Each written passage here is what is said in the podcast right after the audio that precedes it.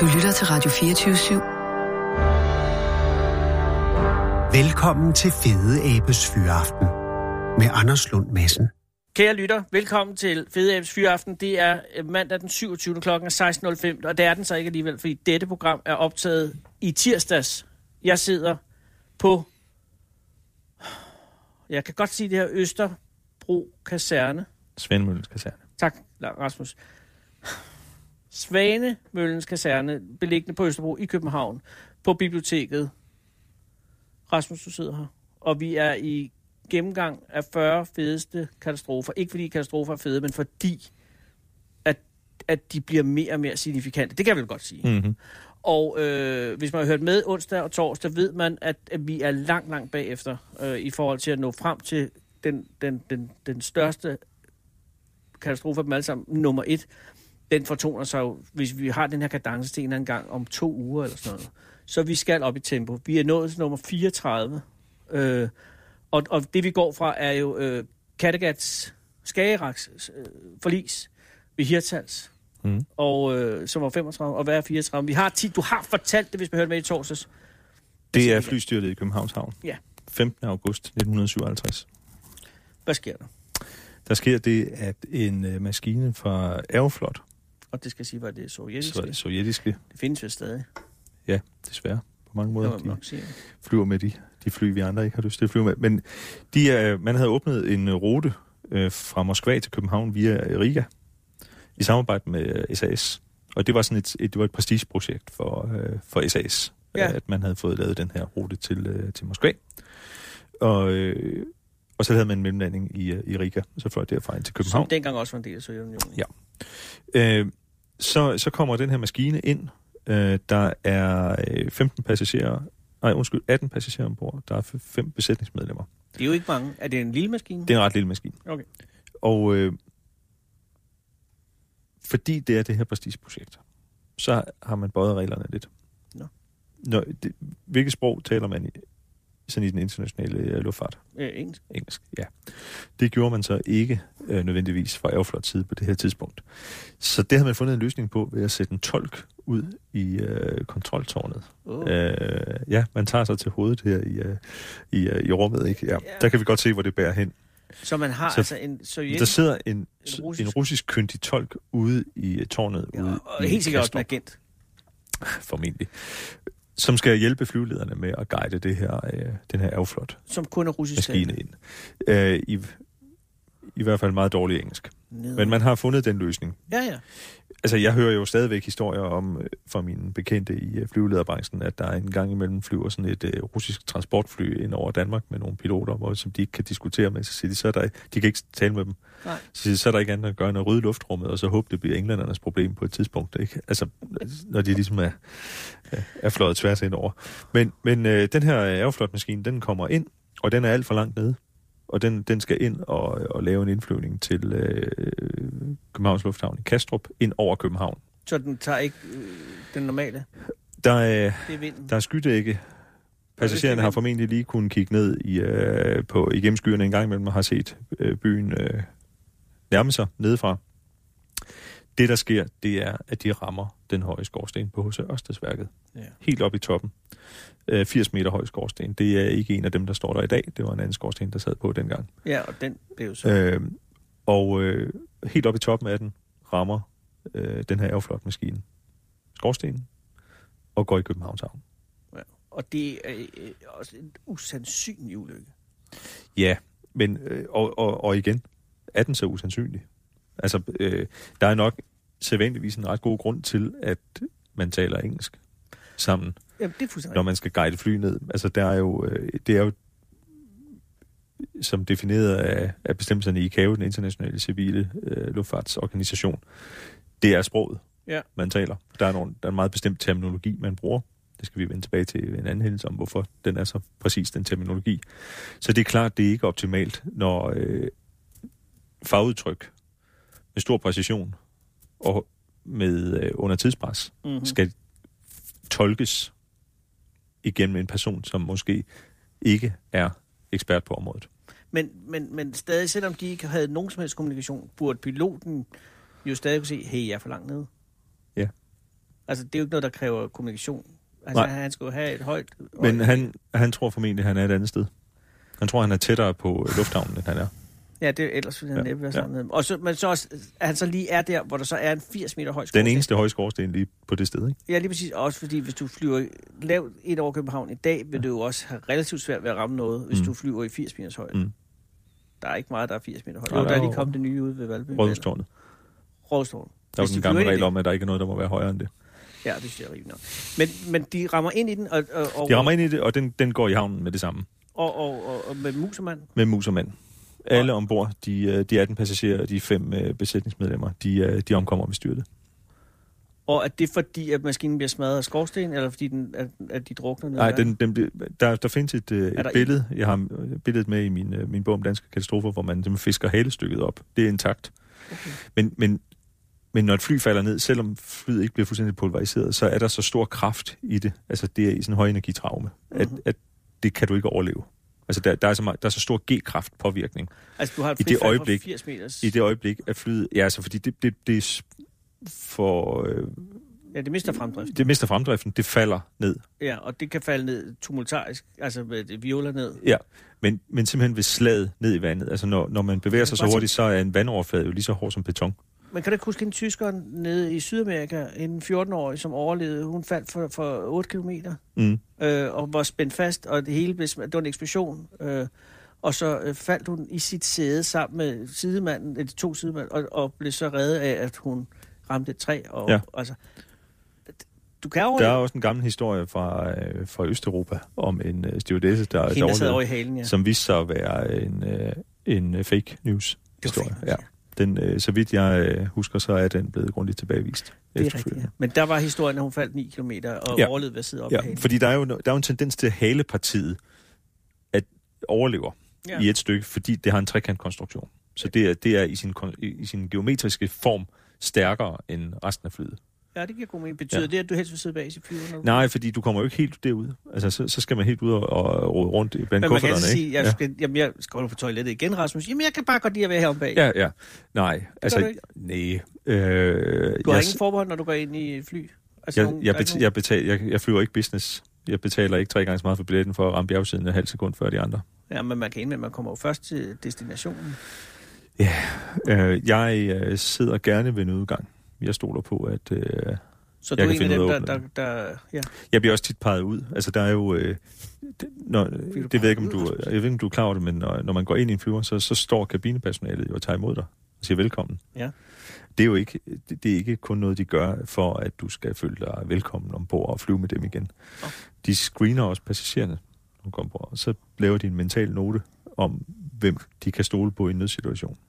ja, og hvis man Og kan stoles på i en ny situation, hvordan ved man det? Ja, det kan være, at du får tilbud. Sjovt, sjovt nok, så har vi et sædeled ved nødgang. Det har jeg aldrig fået til mig. Det får jeg en, en, en gang imellem. Det er typisk øh, mænd, øh, Flotte fyre. yngre, yngre mænd, øh, med øh, elitesportsbaggrund eller militærtræning, som rejser alene. Fordi når man rejser alene, så... Øh, Og Har Rasmus, man det er jo, ikke, når man øh, taler, når man, altså det er jo ligesom at forklare, hvordan du ser ud. Mm. Øh, som elitesportsmand, der ofte rejser alene. Så du bliver peget ud. ja, det gør jeg. Det føler jeg, det her er noget chokerende oplysning, så sent i livet at få. altså, jeg har fløjet en del, jeg har aldrig blevet tilbudt. Jeg mener, jeg har læst en gang, at fagudtrykket i øh, luftfarten er ABP'er. Able Body Persons. Mm. Men jeg er meget rolig i en katastrofal situation. Ja, men det er jo godt. Bare ikke for roligt. Altså, der er jo, Der er jo der er jo det der med, at du kan, der er tre, der er tre måder at reagere på, ikke? Altså øh, flygt, kæmpe eller spil død. Ja, Og, øh, og det er, altså de der walk-away crashes, som man taler om, altså flystyr, du kan overleve. Ja.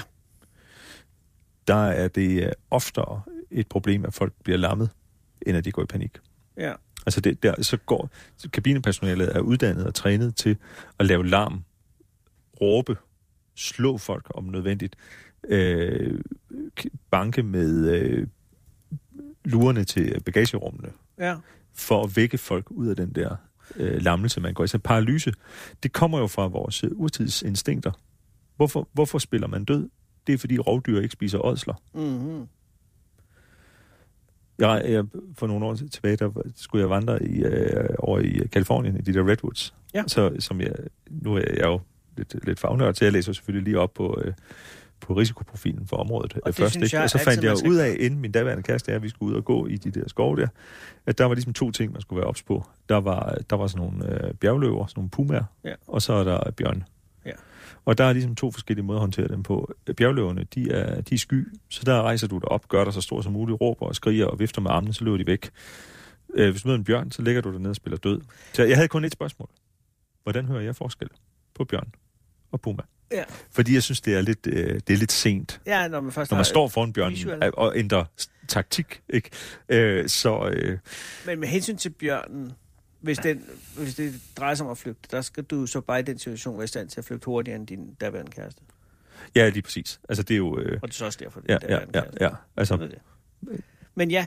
Det var, øh, jeg men, sejlede op i øh, Nordøstgrønland for nogle år siden med Ja. dansk øh, inspektionsfartøj. Der, når vi gik i land, så havde vi også Bjørn Bamsevagt med. Ikke? Ja. Øh, det har du sikkert også prøvet, da du, Ja. ja. da du var deroppe. Ikke? Så har man jo altid, så sagde skibschefen altid, at øh, I kan tage tyk Charlie med. Så skal I ikke løbe for bjørnen, så skal I bare løbe for tyk Charlie. Jamen, det er jo forfærdeligt. Ej, det var fint nok med ham, fordi han havde, øh, han havde øh, det, det store øh, Bjørngevær. øh, bjørngevær med. Ja. Jamen, det er på den måde. Ja. Han siger, at man skal kun bruge en kugle. Man skal bare kunne ramme sin, øh, sin makker i benet. Så kan man sagtens undslippe bjørnen. Hvor er det kynisk. Nå, ja, men det var det der øh, flystyrt, vi kom fra. Jo, jo, jo. Ja. Men, øh, det vil sige, nej, men det er kun lige for at gøre det. Du, der, du har ingen særlige forholdsregler, når du går ind i en flyver, fordi det ordner personale for dig, for simpelthen at sætte dig, fordi du er så øh, Altså, jo, jeg har, en fyr, at, at de sætter dig til at være det sted, som man... Og det er jo det fede ved at sidde ved udgang er, hvis man vil, så kan man komme først ud. Ja, og, og, og, også, og jeg vil i virkeligheden vente. også gerne hjælpe de andre ud. Altså, jeg stoler på. Problemet er, hvis der sidder en, der går i panik eller går i lammelse, som ikke får åbnet den der luge, Ja, det vil man så ikke. kommer vi ingen af os ud. Nej. Jeg skal nok, øh, jeg skal nok sørge for at selv at komme ud, men jeg skal nok få de andre ud først. Ja, okay. Det er jeg. Jeg har en forholdsregel, den vil jeg gerne give videre. Ja. Øh, jeg rejser øh, oftest med, øh, øh, med vandrestøvler på fødderne. Ja. Og jeg tager dem ikke af, før vi er oppe i fuld flyvehøjde. Jeg tager dem på igen, før vi, øh, før vi lægger ind til landing. Fordi øh, hvis noget går galt, så vil jeg gerne have tyk såler.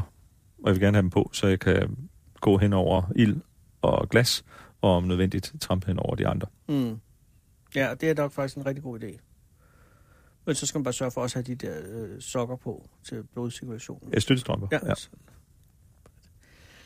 Og Men dog ikke trods alt hellere en lille blodprop, end at brænde op i flyveren. Det er fuldstændig rigtigt. Hvis, altså, hvis, hvis vi skal vælge. Men jeg har fløjet med El Al, øh, de israelske selskaber. Der er en hel række andre forholdsregler, man skal tage højde for, ja. Hvis man skal ud af et El Al-fly med hensyn til, øh, altså hvis der er en nødsituation. Det, det er en i.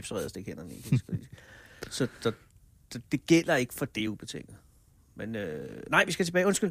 Der er øh, styrtet i Københavns Havn. Ja, og der, det er ikke fordi, der er så meget mere at sige. De, de dør alle sammen, Ja. øh, og, og, det- og det er jo en tragisk hændelse. Øh, man, man øh, frygter, øh, jeg ved, det kommer så an på op, op, politisk observans, som man frygter eller glæder sig over et, en kort øh, øjeblik, øh, er man i tvivl om, hvorvidt Axel Larsen er ombord øh, på Åh. flyet, fordi øh, SF's grundlag. øh, SF's grundlægger, øh, øh, daværende kommunistleder, øh, har været i, øh, i, øh, Moskva. i Moskva. Hjemme og få lidt desinger. Men øh, det viser sig så, at han var med en anden afgang. Nummer 33. Bhopal. Åh. Det er sådan en katastrofe banko. Ja. Det her næsten. Øh, Bhopal vil man vide, hvis man er over 40 år. Hvad? Ja, det var i 84 Okay. i uh, 2. december, den 2. december 1984. Bhopal er en by i Indien, Ja. hvor der i udkanten af den store by lå en giftfabrik. Og hvorfor lå der en giftfabrik i udkanten? Det gjorde der, fordi den blev drevet af en amerikansk koncern. Union der, Carbide. Union Carbide, i dag Dow Chemicals, Ja, øh, som, øh, som tjente deres penge på at lave karbid til nybyggernes karbidlamper i slutningen af Carbide er jo... 1800-tallet. Øh, Øh, det blev i hvert fald... Øh, Det var døde hvaler i forholds, gamle dage. Forholdsvis... Øh, jo, øh, forholdsvis... Øh, øh, mi- mindre lukrativt at producere, efter man opfandt batterier. Og, jo, jo, men øh, fy for et lorteselskab. ja, Først ja. døde valer, og så Ja. gift. Og så, øh, så slog man sig på øh, pesticider, Plantebeskyttelsesmidler. insektgift, Ja. op igennem det 20. århundrede. Fik lidt problemer med de amerikanske myndigheder i, øh, efter 2. verdenskrig, som ikke længere var, var fuldstændig øh, vilde med tanken om at have giftfabrikker liggende tæt på de amerikanske Nej, fordi befolkningscentre. insektgift eller plantebeskyttelsesmidler er, er jo ting, der slår ihjel. Ja, og, og, og, og altså en ting er det endelige produkt, Ja. men processen, den Ja. kemiske proces, altså hvor, hvor du skal i en reaktiv proces, altså bearbejde de her stoffer, omdanne dem, Mm. Der får du virkelig produceret nogle øh, rigtig, rigtig ubehagelige ting, som, hvad skal man sige, de her mellemstationer på vej frem Ja. mod de, øh, det endelige øh, produkt. Ja, det er en giftig business. Så, man, det er det nemlig. Så, øh, så man øh, gik ud i verden og, og så sig om efter andre steder og anlægge øh, giftfabrikker. Og et af de steder, man øh, fik en øh, god aftale med de lokale myndigheder, det var i Indien, øh, i Bhopal. Og så byggede man i 60'erne den her, øh, den smukke fabrik, som den blev kaldt i øh, det, lo- det, lo- det lokale markedsføringsmateriale. Øh, materiale. Den var chokoladefabrikken, kan man den var lige så sikker som en chokoladefabrik. Øhm, det var stort set en tro kopi af deres øh, øh, Union Carbides fabrik i Institute i West Virginia, bare Ja. minus øh, sikkerhedssystemerne, fordi der var ikke lige så rigide krav til sikkerhed i, uh, i Indien. Nå, så man, det havde man... Så, øh, så der var kun det mest nødtørftige. Der var fire sikkerhedssystemer på, øh, på anlægget i, øh, i Bhopal. Der var et, øh, et øh, brændslukningssystem, altså med... Øh, med øh, Sprinkler? nej, ja, det var der også, men der var det, først og fremmest et brandhanesystem. Ikke? Ja, okay. Vand under tryk. Ja, ja, ja. Men man havde så bygget fabrikken øh, dobbelt så høj i løbet af de følgende årtier, så man kunne ikke... Øh, altså va- vandtrykket var ikke kraftigt nok længere til at også nå helt op, ikke? Ja. Så var der et deluge-system, altså sådan et vandtogsystem, det, som siger, et sprinklersystem, det bruger man typisk på, øh, på øh, kemiske anlæg, fordi så kan du lave vandtog, så binder det de skadelige partikler, og så, så falder det ned i stedet for, og så kan du binde gaspartiklerne til, til Ja. vandtog. Og så har man et, øh, et, det tredje sikkerhedssystem, som er et lukket kloaksystem, og du så du kan samle det op. Altså det Ja. vand, der så er forurenet, så kan du samle det op, så det ikke kommer ud i, øh, i det almindelige øh, kloaksystem. Og så det sidste øh, sikkerhedssystem, det var et flæretårn, altså sådan en afbrændingstårn, ligesom vi kender fra øh, øh, olieproduktionsplatformen, den evige flamme, der står Ah, ah, og brænder okay. derude, som jo er sådan en, du har til, hvis du pludselig har for meget gas i systemet, så kan du brænde det af lynhurtigt for at komme af med det. Ja. Så du slipper for at lukke det ud, fordi når først gassen er brændt af, kontrolleret, så findes den jo ikke mere, så er den jo ufarlig. Så i stedet for bare at lukke gassen ud, Ja. så kan det gå ligesom vi talte om tidligere med sojakagen, at der ja. kan opstå sådan en, en gastog. Men Øhm, det lyder, altså det synes jeg ikke lyder som noget tørftigt sikkerhedssystem. Nej, men som problemet, problemet er der i 84, at der er anlægget under nedlukning. Nå, Øh, fordi der er jo sket det, der hedder den grønne revolution op igennem 70'erne, ikke? Som, som begynder med, øh, med øh, i virkeligheden allerede i 60'erne i 62 med Rachel Carsons bog Silent Spring. det tager også for... så det tavse forår, som sætter gang i hele den her miljøbevidsthed, som op igennem 70'erne især udvikler sig til kamp mod DDT. Ja. Og der, der, er jo, øh, der, der er jo nogle gange, så siger man, at DDT var jo ikke det, det var slet ikke det værste øh, middel. Det var øh, bare det eneste, demonstranterne kunne stave til. Altså, Mm. der var mange andre stoffer, der var endnu værre. Men, men, der men det har, bliver den her kamp. til demonstranternes forsvar nogle forbistrede navne at slås Ja, og jeg vil sige også, jeg, jeg er også jeg, jeg er med dem, fordi øh, metylisocyanat gør sig dårligt på et banner. Ikke? Ja. Øh, og det er et af de stoffer, der bliver produceret som et led i processen for at fremstille sevin, som er det, den pesticid, man producerer i uh, Bhopal der i 84. Og et metylisocyanat, også kaldt MIC, altså MEC, det er så farligt, så det må man i, i Vesten slet ikke producere til lager. Altså du må simpelthen ikke, du må ikke putte det ind i en lagertank. Du må kun producere det som en led i en fortsat kemisk reaktiv proces. Ja. Øh, der har man altså nogle tons af det liggende i en lagertank øh, i, man på anlægget i, uh, i Bhopal. Så skal man øh, på et tidspunkt her i, øh, i starten af december 84, der skal man rense en del af anlægget, altså de rørledninger. Ja. Og som vi, som vi talte om i et tidligere program her, så er det jo øh, problemet med højrisikovirksomheder, det er kobling af systemer. Altså alting er bundet sammen. Alting er bundet sammen i det her tilfælde af rørledninger. Mm-hmm. Det er jo smart, det er jo effektivt. Det er jo derfor, man kan lave forskellige stoffer på sådan et anlæg. Vi ser, kender det også fra raffinaderier, ikke? Hvor, man, hvor man omdanner øh, råolie til forskellige øh, raffinerede produkter. Du skal jo kunne åbne og lukke for alle ventilerne og sende stofferne rundt den vej, du har brug for i systemet. Så alt er jo koblet sammen. Mm-hmm. Så når man skal rense en del af sådan et koblet system, så lukker man det ligesom af. Mm. Så inhibiterer man det, eller tager det ud af kredsløbet. Det vil sige, at man sætter nogle fysiske barriere ind i. Simpelthen sådan beskyttelsesskiver, man sætter ind i rørledningerne, så de er lukket. Mm. Men der, der er en, en, øh, man har en masse øh, lavkaste løsarbejdere ansat på, øh, på den her kemiske fabrik i Bhopal, som er dårligt uddannet, øh, dårligt superviseret. Og, øh, og der er en af dem, som skal rense det her, den her rørledning, og han har for, for mangelfulde instrukser, og han, han, han har ikke indsigt i systemet som helhed. Mm-hmm. Så da han sætter de her skiver i og afgrænser en del af systemet, og sætter en, øh, en øh, vandslange på og pumper vand ind i for at rense rørledningen, så kommer der ligesom ikke noget vand ud igen af den overløbsventil, der er. Det reflekterer han ikke nærmere over. Og det er fordi, han har formentlig placeret en af de her beskyttelsesskiver forkert. Så der er åbent ind i systemet. Mm. Og så spreder det her vand sig jo ind igennem det her komplicerede system af rørledninger. Og det ender op i lærtanken med metylisocyanat. Og, og et af problemerne med metylisocyanat, det er, at det reagerer eksplosivt med vand og udvikler en meget dødelig brintgas. Og nu kommer vi så tilbage til de der sikkerhedssystemer. Fordi, som vi allerede har talt om, så øh, brændslukningssystemet, det øh, var underdimensioneret i forhold til fabrikkens nuværende udseende. Det lussystemet, det, øh, det virkede dog trods alt, øh, men, øh, men øh, har nok heller ikke været specielt effektivt. Det var gammelt på det tidspunkt, altså det her vandtogsystem. Øh, kloak, det lukkede kloaksystem var fyldt med murbrokker og papkasser, og så havde man lånt 8 meter rør fra, øh, fra det her afbrændingstårn, flærtårnet, til at øh, man lige skulle lappe noget et andet sted på fabrikken, så det virkede ikke. Så, så begynder den her lagertank med metylisocyanat simpelthen at stå og, øh, og ryste ja. på grund af den kemiske reaktion med vand, der sker ned i den, og så ryger, øh, øh, så, så udvikler sig et overtryk i den, og det bliver presset tilbage igennem systemet og fiser ud igennem et øh, kondensatortårn, så vidt jeg husker. Og så kommer der den her brintgas ud i atmosfæren. Den er, den er tungere, den her øh, specielle gas, den er tungere end atmosfæren, så den lægger sig, ligesom en sojakan, øh, ned som en dyne over jorden, men blæser ret hurtigt ud af fabriksområdet. Desværre ned over slumkvarteret. Og det er en, en, en, en gas, som er så dødelig, at øh, du, hvis du indånder den, så øh, i løbet af få indåndinger, så øh, opløses dit lungevæv.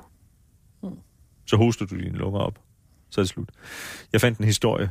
Det kan godt være, at den, øh, det er en, en vandrehistorie, men det, man skal jo aldrig ødelægge en god historie med for meget fakta om en, en, øh, en yogi, en, øh, sådan en, en øh, lært øh, meditationsguru, der sidder midt i øh, det her slumkvarter, nøgen mand med lang skæg og mediterer. Mm. Mm. Og han har nedsat sin, øh, sin øh, åndedrætsfrekvens så meget gennem meditation, at giftskyen når passerer ham mellem to indåndinger.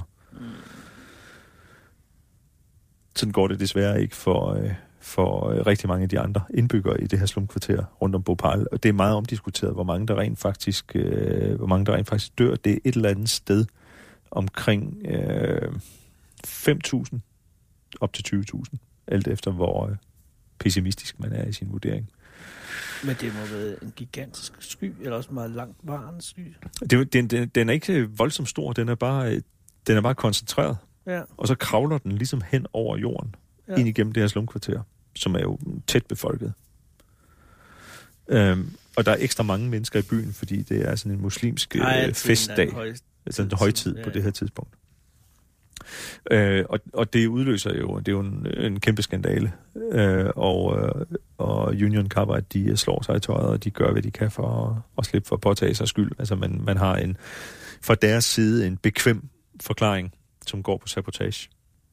Det, det, er, jo, det er jo ligesom vi har talt om tidligere, det her med, hvis, hvis det, det kan være bekvemt for en organisation at pege på en menneskelig fejl, sige, at det var ham, det kvej, der trykkede på den forkerte knap. Ja så er det jo endnu mere bekvemt at sige, at det var en bevidst ondsindet handling, fordi hvem, hvem kan hvem kan beskytte sig mod det? Altså, der, der, det er vi jo fuldstændig uh, magtesløse overfor. Ikke? Så det, det, er, jo, det er jo en historie. Men hvem skulle, hvad skulle motivet være? Ja, men det kunne jo så være en, uh, en uh, arbejder, som ville hævne sig på, at uh, han måske var, skulle afskediges, eller uh, det havde for dårlige vilkår. En vred medarbejder.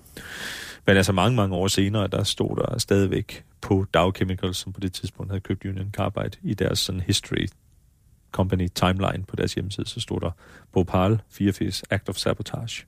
Så det er en historie, man har, øh, man har fortalt, men virksomheden blev øh, mange år senere pålagt at betale et meget, meget stort, øh, en stor erstatningssum.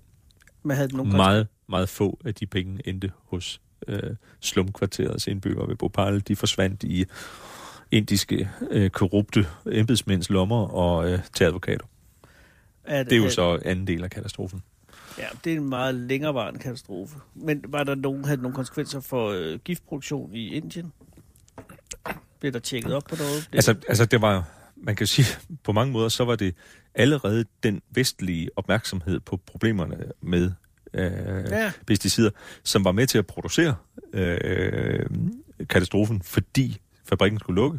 Mm. Og man ser typisk den her sådan afmatning, altså, øh, at man slapper af på sikkerhedsprocedurerne op mod en øh, nedlukning. Altså det er ligesom nu, øh, nå, nu kan det også være lige meget af det hele, men man kørte jo fuld produktion på fabrikken op til, øh, til, øh, til lukningen. Øh, og, og så sker den her frygtelige hændelse. Det var nogle forfærdelige billeder, kan jeg huske. Fordi ja. det var også det angreb øjnene. Ja, præcis. Ja, og der var jo rigtig, rigtig mange børn imellem de døde. Ja. Men den havde så ikke nogen. og Det vil sige, at katastrofer har større konsekvenser i, i velfungerende lande end i udulige lande. Jamen, altså, jeg ved ikke, om vi skal kalde Indien øh, udulig, øh, men, men, øh, Nej, men, men det har jo noget med... Altså, det, det, det handler jo om, hvor direkte, øh, hvad skal man sige, afregningen der er i forhold til øh, igennem demokratiske processer. ja, Altså, hvor, øh, hvor, hvordan straffer vælgere siddende regeringer for de ting, der sker.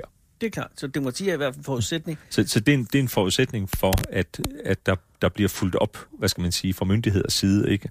Jo, jo, der Øh, kan man og, bare og, så er, og så er korruption. ja, og på er det her tidspunkt er der udbredt korruption i, uh, i, uh, Det har de heldigvis i Indien. has på nu. Uh, øhm, men, men det kan man sige, det, det er et, et ineffektivt, uh, korrupt embedsværk. Ja. Uh, nedsætter også uh, sammenhængen mellem katastrofer og forbedringer. Det er klart, ja. Det gør en af tiden større. Men øh, de lukkede fabrikken. Men Og folk den ligger er der nu som ruin. Gør den det? Det er, den er, er blevet sådan et, øh, en genstand for det, man kalder dark tourism. Selvfølgelig. Man kan tage hen og tage billeder af de gamle gifttrumler, og Men du har ikke været der, vel? jeg har ikke været der. Du rykker det lidt i dig, hvis nu Nej. du fik en tur? Nej. Rasmus, tourism, øh, vi det har en taxaholdende ude foran. Vi skal til Bob. Altså, jeg vil, jeg vil gerne med til Tjernobyl. Hey, har du listen med af øh, den der øh, med kulilten nede i Afrika? Og bjergsiden? Hvad er det for en? Jamen, den der, der er sådan et gammelt krater, øh, og så løb der øh, kulilte ned af, og, og dræbte øh, en masse ja. mennesker i en Ja, anden. Først en masse køer, og så... Ja. Jeg kan godt var- huske, jeg har læst om den. Og det var bare fordi, der, der kom kulilte, eller kuldioxid op af, af, af, krateret. Ja. Og så ned ad siden, og ingen kunne se, og så døde folk bare. jo. Ja, altså fra en vulkan. En udslugt vulkan. Ja, ja. Den er ikke Der været- står, det, det er jo sådan en øh, stor udgave af at, at tage Webergrillen med ind i, øh, Ja. i udstuen. Ikke? Ja, det er den. Bare ja. på afrikansk Ja. ja. skala. Ja. 31? 32? 32. Åh, oh, jøsses. Torrey Canyons forlis. Jeg er klar. 1967. Det ved jeg ikke, hvad. Det er det første store olieudslip. Tory? Torrey Canyon. Jeg troede, det var øh, Amoko... Ja. Amoco Cadiz. Ja. ja, det er godt husket. Det er senere. Øh, det er den største. Men det var i... Var det, der var Det- også en over ved Alaska. Ja, Exxon Valdez. Den kommer vi til. Den Ja, kommer vi til senere. Men ja, nu det her er det er vi- 67. 67, ja tak. Og det, det er på det tidspunkt, hvor, øh, hvor øh, tankskibene vokser voldsomt i størrelse, altså fra 2. verdenskrig Mm-hmm. øh, op igennem 50'erne og 60'erne. Ja. Øh, fordi det bliver, altså olieforbruget øh, stiger voldsomt Og i, så øh, kan i man Vesten. ikke bare bygge nogle større tank? Så tænker man- Supertanker. Ja, så, så begynder man at bygge større og større skibe, fordi Men... Så, så sejler man fra, den her, den sejler fra Kuwait, den persiske havbugt, og så hele vejen op til, øh, øh, og det er en Suez Max-klasse, det vil sige, det er lige præcis øh, Den så stor, to så den kan, ja, så kan den gå igennem øh, Suezkanalen, Og og så den i sejler de op, øh, nej, så skal den op til en terminal i Sydengland. Okay. Ikke? Så har man de her, altså man byggede jo senere op igennem 70'erne, byggede man tankskib, der var for store til at sejle gennem den engelske kanal. Det er vildt. Altså Yara Viking var den største, der nogensinde bygget over 500 meter lang. Den, den havde for stor øh, øh, drejeradius til, den kunne gå igennem den engelske kanal. Der er en stor, ikke? Øh, de forlængede den endda på et tidspunkt, fordi de synes ikke, den var stor nok. Nå, men det er en anden historie. Men, men Torrey Canyon, den grundstøder så ned øh, på et, øh, et øh, skær ned syd for England. Og er det igen en udulig kaptajn? Ja, det, det er sådan set ligegyldigt. Det, Okay, det, er, det er formentlig en øh, forholdsvis banalt navigationsfejl. Men det, det, det, er, det, er, det, der er interessant her, det er, hvordan man reagerer på det. Ja. Fordi den ligger dernede, og den driver rundt, den går i stykker. Der findes nogle billeder af den, hvor den er knækket i tre stykker, hvor den øh, ligger og, øh, og, og lægger olie dernede. Er det en engelsk skov? Det er et enkelt skov. Ja. Øh, det er de på det her tidspunkt. Dobbeltskov, det er først efter Exxon Valdez, øh, op i 90'erne. Men, men øh, det, der er interessant ved den, det er, at den lægger jo så olie ud i, øh, i havet, Mm. og så eksperiment. Og det er jo første gang, at der er et stort tankskib, der, øh, der forliser Ja. og laver en stor olieforurening. Altså hele, hele offshore-produktionen, altså der, hvor man for alvor får gang i olieproduktion, er jo ret ny. Altså det er jo, det er jo efter, det er jo i slut 40'erne, at man, øh, foretager, man begynder at producere olie fra ude på havet over ved, øh, ved øh, i den meksikanske golf. Og så kommer det i den, i den persiske golf også. Der er selvfølgelig også onshore-felterne dernede, men, men det, det er et område i voldsom vækst på ja. det her tidspunkt. Så har man olie liggende ude i vandet. Hvad gør man ved det? Ja, altså, Der er ligesom to ting, man kan gøre ved olie man i kan vandet. indsamle det. Man kan samle det op. Det Man er kan vente på, at det synker til bunds. altså tre ting. Ja, Og, eller også kan man futte det af. man kan det, man kan det af. Det er der for helvede ikke nogen, der gør. Jo, og det gør man nemlig Nej, dengang. det er så dumt. Det hedder in situ brænding. altså, altså afbrænding på stedet. Ja. Hvem får Øh, den idé? Jamen, det gør den, øh, den britiske flåde. Så, så den, den Royal Navy, de erklærer simpelthen en krig mod den her oliepøl. Det er en super dårlig idé. Der findes, øh, der findes filmklip på YouTube, hvor man ser øh, Buccaneer bombefly fra øh, Royal Navy angribe den her oliepøl med napalmbomber. Problemet er, at hvis du skal lave... Man gør det stadigvæk. Altså, du kan godt stadigvæk brænde olie. Hvis du, hvis du får olie ud, og, og, og du ikke kan samle det op, så kan det faktisk være en udmærket løsning at lave en kontrolleret afbrænding af det. Altså, hvis det, hvis, hvis, før det kommer ind på, på land. Ikke? Det, det, det, du vil forhindre. Altså, hvis, hvis bare olien klumper sammen og falder ned på bunden, så ligger den der. Ja, ja. Det er, hvad der, hvad der er. Ikke? Men, men det, du vil undgå, det er, at olien kommer ind på kysten og forurener og ødelægger yngleområder og øh, fugle, der får øh, oliepelsen i øh, fjerne og alt det. Ikke? Så, men, men problemet er jo dengang, at det er jo første gang, så der går lidt for lang tid, så olien den når størkne for meget. Så det er voldsomt svært at sætte ild til, så det er sådan et, et ret imponerende arsenal, de skal have, have gang i for ja. At forsøge at sætte ild til det her. Ja. Og der kommer olieforurening ud af det på kanaløerne, på Guernsey, det, hvor man faktisk øh, indtil for få år siden stadigvæk har bekæmpet, altså man, så laver man sådan noget, øh, hvor man, hvor man øh, bruger forskellige former for bakterier, der så kan æde olien. Så kan man øh, men man, plante bakterier i øh, sandet. I 80'erne, at man også øh, kemisk, øh, Ja. altså man puttede kemikalier, som skulle... Ja, sådan dispergenter. Øh, og Ja. det, det er jo sådan noget, øh, altså det er jo oplysningsmidler. Ja, det er altså virkelig, virkelig, Ja, virkelig og, og dårlig pro- idé. problemet er, altså, så, så, så bekæmper du forurening med kemikalier. Ja. Ja, du hælder ja. rensbenzin på olie. Ja, præcis. Så, så det kan du... Øh, ja, det er heller ikke nogen rigtig god idé. Men, Hvad men, men det, der er interessant med Torrey Canyon, det er, at det er den hændelse, som øh, udvikler hele det europæiske havmiljøberedskab og havmiljølovgivning. Det kommer simpelthen derefter. Vi får i Danmark øh, i øh, omkring 1970, der bliver holdt en masse øh, internationale Ja, vi holder en kongres. øh, kongresser, og det, hvor man så definerer de her øh, beredskaber, og det får vi så også i Danmark. Og så, Okay. okay. så får vi de første miljøskibe i Danmark, altså Miljøstyrelsens Med skibe. miljø. De er lidt senere. Man Nå. får, øh, øh, hvad hed de nu, Auriga, og en anden en, sådan nogle små, nogen, der kommer til at ligge nede på flodstationen Korsør. Og så får man, så får man øh, ja, flydespærringer, skimmer, som er sådan forskellige, altså når du, en ting er jo at lave en flydespærring til Ja. at inddæmme olien, du skal også kunne samle det op, så kan du bruge sådan nogle forskellige former for bælter, sådan nogle, Oh, det det er, sådan nogle konvejerbælter, Ja. man sætter ned i olien. Men du kan også bruge sådan nogle skimmer, der suger op, sådan nogle støvsuger, nærmest sådan forskellige øh, øh, teknologier. Det begynder, det får man så op igennem 70'erne. Så kommer, øh, så kommer Mette Marie Miljø, der i slut 70'erne, Ja. og Gunnar Thorsson og Gunnar Seidenfeldt, de, øh, de to store, der omkring Ja. ja. 1980, som vi jo så stadigvæk har. Det er en lang historie, hvorfor vi ikke har fået nogle nye miljøskib. Men, De er men ved det at blive kommer, lavet. Ja, ja. Øh, men, men det kommer tilbage der fra Torrey Canyons forlis. Det er simpelthen det igen, ikke lige på bordet, men i hvert fald en dramatisk hændelse, der skal til, før man ligesom siger, okay, teknologien har udviklet sig, vi har fået meget større skibe, øh, der er potentiel øh, øh, risiko for kæmpe olieudslip. Ja. Vi må lave et beredskab for det. Er det også der omkring Red der han opstår?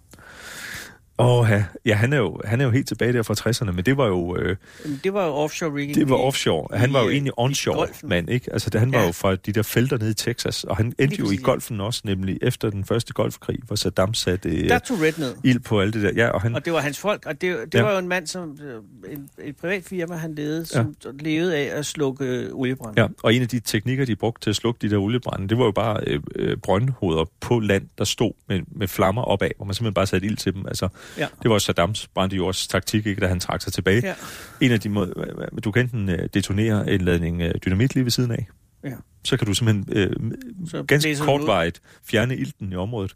Man eksperimenterede også med at tage øh, jetmotoren fra en gammel MiG-19, Ja. og sætte op på en øh, chassis for sådan en pansret mandskabsvogn. Og så kunne man lige bakke den hen til, og så starter du jetmotoren. Så kan du simpelthen blæse øh, øh, øh, øh, ilden ja. i øh, oliekilden ud, ikke? Han er sgu meget cool. Men kan, har der, du ikke? set den tyske film, nu skal vi ikke fortabe os, men det, øh, for, for slukning af brændende i golfen? Ham, Nej, jeg har bare set forskellige klip dernede fra. Nå, men, men øh, hvad hedder han, ham, øh, den tyske dokumentarfilms instruktør? Det er også lige meget. Han har lavet en fantastisk øh, om, om deres arbejde med at slukke brændene. Mm-hmm. Det er bare mest øh, musik, og så flyver hen over brændende oliekilder. Ja. Det er meget Ja. flot. Nå, en god katastrofe. 31. 31 Holmen-katastrofen. Ja. 1951, 23. november. Holmen er Holmen en i, flådestation, der ligger i øh, København. flå- Flådestation i, Eller på i København. Øh, hvor man øh, ved 23.30-tiden observerer røg, der kommer fra en bygning inde på Holmens område. Det er to smede faktisk fra B&V Mm. ude på Refsaløen, der cykler hjem uden for hegnet. Så kan de se, der stiger røg op fra en af bygningerne øh, inde på øh? Holmen. Det er i november. Det Ja, er i, øh, i, øh, i slutningen af november. Hvad gør de så? De er jo øh, heldigvis øh, gode smede, så de, øh, de cykler ned til øh, hovedvagten Ja. og siger til øh, vagten dernede, det brænder. Hallo, Hallo makker, der er ild. Og øh, Holmen har sit eget brandberedskab, som består af et par øh, maringaster på en long john med en håndpumpe, ja. og de øh, rykker øjeblikkeligt ud. Men man tilkalder også Københavns Brandvæsen. Klogt. Og det, det har man en aftale om, at Københavns Brandvæsen skal komme og assistere Holmens eget beredskab øh, ved, øh, ved større brand. Problemet er bare, at Københavns Brandvæsen har ikke haft adgang til området, på, fordi det er jo et militært område. Ja. Og det er jo det, hvad, hvad, hvad laver brandvæsenet, når de ikke slukker brand? De bruger rigtig meget tid på at køre rundt i byen og gå brandsyn og, og gøre sig bekendt med tilkørselsforhold og lave øvelser og sådan noget. Men de kender ikke Holmens område, så de kommer ind. Hvad er så det næstbedste? Det er selvfølgelig at få en stedkendt Ja. mand til at hjælpe sig. Ja, ja. Så har jeg et kort. Det er jo sådan noget, man kan i øh, forsvaret. Altså en mand, give en mand en kort og, og, og øh, Men lærer ham at og fiske. lommeur, ikke? Så, ja, men men øh, problemet er, at det kort, man får, det er gammelt, det er misvisende. Øhm, der er uklar øh, hvad skal man sige, øh, ledelse på stedet. Øh, kommunikationen mellem Holmens folk og brandvæsenets indsatsledere, vagthavende brandinspektør og Mønsted, der kommer ud, øh, det, det, er, øh, det fungerer ikke. Altså, de, altså noget, de rykker er det derned. Noget kemi? Det er, nej, det ja, det kan man kultur? godt sige Er det- indirekte, desværre. Problemet er, at brandvæsenet får ikke at vide, hvad det er for en bygning, der brænder. Jamen, det er jo ikke så godt. Nej, fordi det er søminelæret. Nå, for helvede. Det er en bygning, hvor man vedligeholder og reparerer søminer. Ja. Altså, vi kender dem fra de der indsamlingsbøsser, der stod Ja, i ja, gamle dage. Ikke? hornminer. ja, det er hornminer, ikke? det er jo så, no, øh, hornminer, det er jo, det er jo kontaktminer. Og de, her, de der horn, det er detonatorer.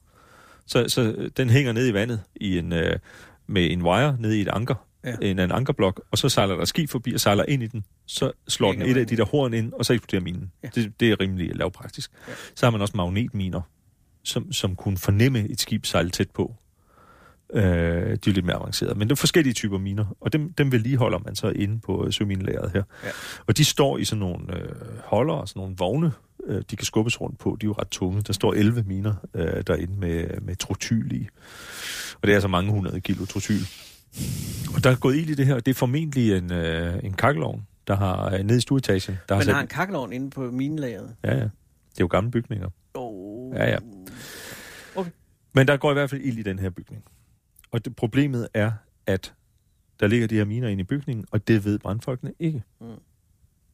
Så på et tidspunkt, så, øh, så øh, der sidder sådan nogle gummihjul på de her vogne. De smelter af varmen. Så vælter de her vogne med minerne på. De falder ned, og når trotyl falder ned, så bliver det ustabilt, når det får et slag.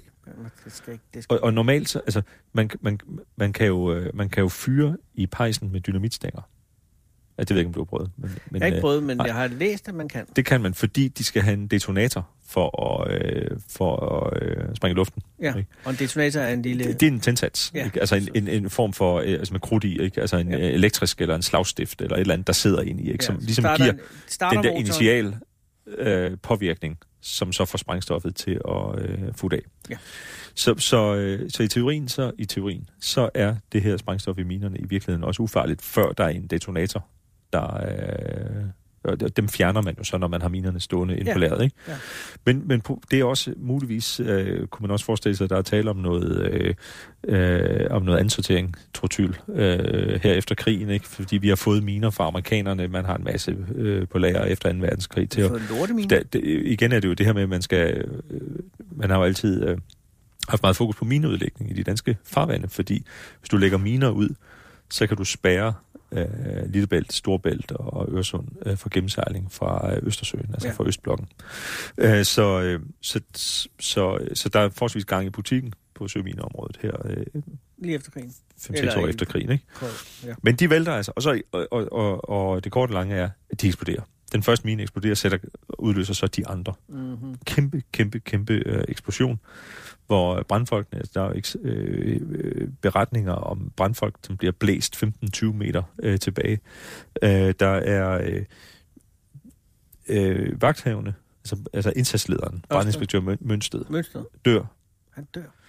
10 øh, brandfolk mere fra Københavns brandvæsen, som på det tidspunkt i deres øh, mange hundredårige historie kun har mistet forholdsvis få øh, brandfolk. Altså det er med et slag den absolut største dødsulykke i Københavns øh, brandvæsens øh, historie. Derudover er der to øh, maringaster, der omkommer, og øh, to falkfolk, som er kommet til øh, for, for rednings, altså Falks redningskorps, som er kommet til med noget, øh, med noget lys. De har sat lys op, fordi øh, Holmens øh, øh, lys... Øh, øh, udstyr ikke var tilstrækkeligt og, og hjælper med øh, som redningskorps. der er stor del af, af bygningerne i øh, området derude bliver øh, beskadiget og jævnet med jorden. Øh, selve søminlæret.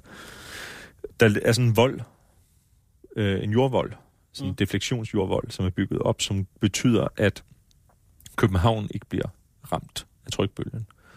Men den bliver til gengæld sendt ud over Øresund, og jeg har læst beretninger om, at der blev knust ruder i Malmø, Hold da kæft. fordi den her trykbølge så kører hen over vandet ud over Øresund øh, og rammer over på den svenske kyst. Jeg ved ikke, om det er rigtigt. Det, det, det var noget, nogle UV-ificerede øh, beretninger, jeg har, har set på det. Og det er jo, det er jo, det er jo en tragedie for, øh, for Københavns brandvæsen. Jeg vil også sige, øh, jeg for nogle, en del år tilbage, da jeg skulle researche en bog om, øh, om danske katastrofer, stod jeg nede på Falkstationen i, øh, på, i Solrød, Mm. hvor på det tidspunkt øh, Falkmuseets arkiv lå. Ja. Stod jeg, havde fået lov til at kigge de her kasser igennem for at finde gamle billeder og den slags til min bog. Så pludselig åbner jeg en af kasserne, og så tager jeg Falk folkenes hjelme op, som er sprættet, var simpelthen sprættet op som, øh, som konservesdåser. Mm. Jeg vil sige, der var, der var jeg lige nede og sidde et øjeblik, da jeg stod Ja. med de der to øh, hjelme i, øh, i hænderne. Man kan se, man kan se øh, brandfolkenes hjelme. De hænger ude på det nyåbnede øh, brandmuseum ude på øh, Østerbro Brandstation, hvor der sidste år åbnede et meget fint øh, lille brandmuseum, Oh. hvor de har en udstilling om, øh, om Holmen katastrofe. Den fylder meget i Københavns brandvæsens øh, erindrings, kollektiv erindring. Ja, det er klart. 10 brandfolk på én gang. Ja, 11 med øh, 11 brandinspektøren. med Ja. Og så, det er så 14 mennesker, der omkommer? Nej, 15. Øh, Altså to ja. kaster og to falkfolk oveni. Jeg er i tvivl om, om ikke jeg har talt forkert, for jeg mener, det er 16 i alt. Men, men, øh, men, øh, men det, er, øh, det er en voldsom... Øh, det er en voldsom hændelse for en organisation som Københavns Brandvæsen. Og igen også et godt eksempel på, at det ikke, altså man skal ikke have miner liggende inde midt i København. Nej, men altså på mange måder, så, så var det også inde i Holmen-katastrofen, som, som er startskud til afviklingen af Holmen 40 år senere. Ja, okay. Det er det, Øhm, starter ved. Altså blandt andet af den årsag. Lidt ligesom vi taler om med, med sojakagen, altså udfordringen med at have risikovirksomheder, øh, i det her tilfælde en flådestation med ammunition og sprængstof liggende øh, midt i hovedstaden. Ja. Hvad med nummer 30? Scandinavian Star. Åh, oh, den havde jeg troet kom højere op. Det er 88. Det er 90. Det er 90, undskyld. Og det er en færge, der sejler fra... Det er en færge, der sejler fra Oslo til, øh, til Frederikshavn. Og den er... Øh... Åh, oh, mand, det er jo en vipserede, altså. Det er en frygtelig vipserede, og det er jo egentlig også derfor, jeg har taget den med her, fordi selvfølgelig er det en... Øh, det er jo også en katastrofe øh, og en tragedie. Der var 159 mennesker, der, øh, der omkom øh, ombord på den. Ja, det er virkelig, virkelig Og det er, en frygtelig, øh, det er en frygtelig tragedie, og de menneskelige øh, øh, den menneskelige sorg, der er udløst. Øh, både for de ombordværende, der overlevede, og de pårørende til dem, der døde, er, er jo fuldstændig frygteligt. Men det er samtidig også, man, man kalder det jo katastrofen, der bare ikke vil dø. Præcis. Den, den bliver ved med at køre i medierne. Den er stadig løslevende. Ja. Og det er Det, 29 den, den år bliver, øh, den bliver, øh, den, øh, den får ligesom ny, nyt brændstof øh, med jævne mellemrum. Og det er også fordi, det grundlæggende er et mysterium stadig. Det er et mysterium, og, og det er jo det her med, at katastrofer er meningsløshed. Og de bliver ved med at være der, indtil vi kan putte mening ind i dem. Altså, Nå, vi, du har så får vi en forklaring fra en havarikommissionsrapport. siger, det er ja. de der hasper. ja, præcis. Så, ja, det er for, men, men så får Og så man... har man de Man taler i skal psykologien om det her closure. Ikke? Altså, så, så kan vi forstå det, vi Ja. kan arbejde med det, vi kan integrere sorgen i os, og vi kan, og vi kan det her berømte komme videre. Ikke? Og det Men også problemet derfor, er, at der er stadigvæk for mange ja, ubekendte løsender. faktorer Ja, i Scandinavian omkring Star. Scandinavian Star. Men det er også derfor, de siger, at vi find, hov, der er en pyroman. Ja. Vi tager ham. Ja. Det må være ham. Og, og så er det bare alt det der med, at det kan bare ikke rigtig passe, fordi der bliver sat ild så mange forskellige steder, Mm. ikke? Og, og så lang tid efter og alt det her. Men pro- øh, problemet er jo så også, at når der så er så meget meningsløshed, som der er i Scandinavian Star-historien, så bliver det også, så opstår der et marked for mening. Ja, jamen, det er du ret i. Og det føder teorier. Ja. Og nu siger jeg næsten konspirationsteorier også. Ja, og det, Men- men, men- det ender jo i konspirationsteorier. Men, men, men nu er det pointen jo, at det, nu er øh, at være paranoid er jo som bekendt ikke nogen garanti mod at blive forfulgt. Nej, og selv findes jo hypokonder kan også- blive syge. Der findes jo også konspirationer. Ja, det gør der nemlig. Ja. Øh, så, så, og, og jeg må sige, jeg har arbejdet rigtig meget med Scandinavian Star, øh, og har, har skrevet, og dækket den i øh, weekendavisen, og, og jeg, jeg, er simpelthen, jeg er simpelthen holdt op, fordi jeg kan ikke, jeg ved ikke, hvad jeg skal tro. Altså jeg er ikke kommet, jeg, jeg bliver kun mere tvivlende og mere forvirret, jo mere, des mere jeg beskæftiger mig med den. Og det er jo også et spørgsmål om, man overhovedet kan kalde det en katastrofe. Om det ikke i virkeligheden er en forbrydelse. Præcis. Og en forbrydelse kan jo Ja. ja. godt være en katastrofe, vil jeg sige. Igen kontekstuelt efter, øh, efter hvem der oplever den. Ja, lige præcis. Ja. Men jeg sige, hvad hedder det, World Trade Center, ja. Ja. vil mange kalde en katastrofe, ikke? men det er jo Ja. også en forbrydelse. Ja, ja. Og det her Det, er jo... det er jo det, vi i katastrofevidenskaben nogle gange taler om terror og krig som intentionelle menneskeskabte katastrofer.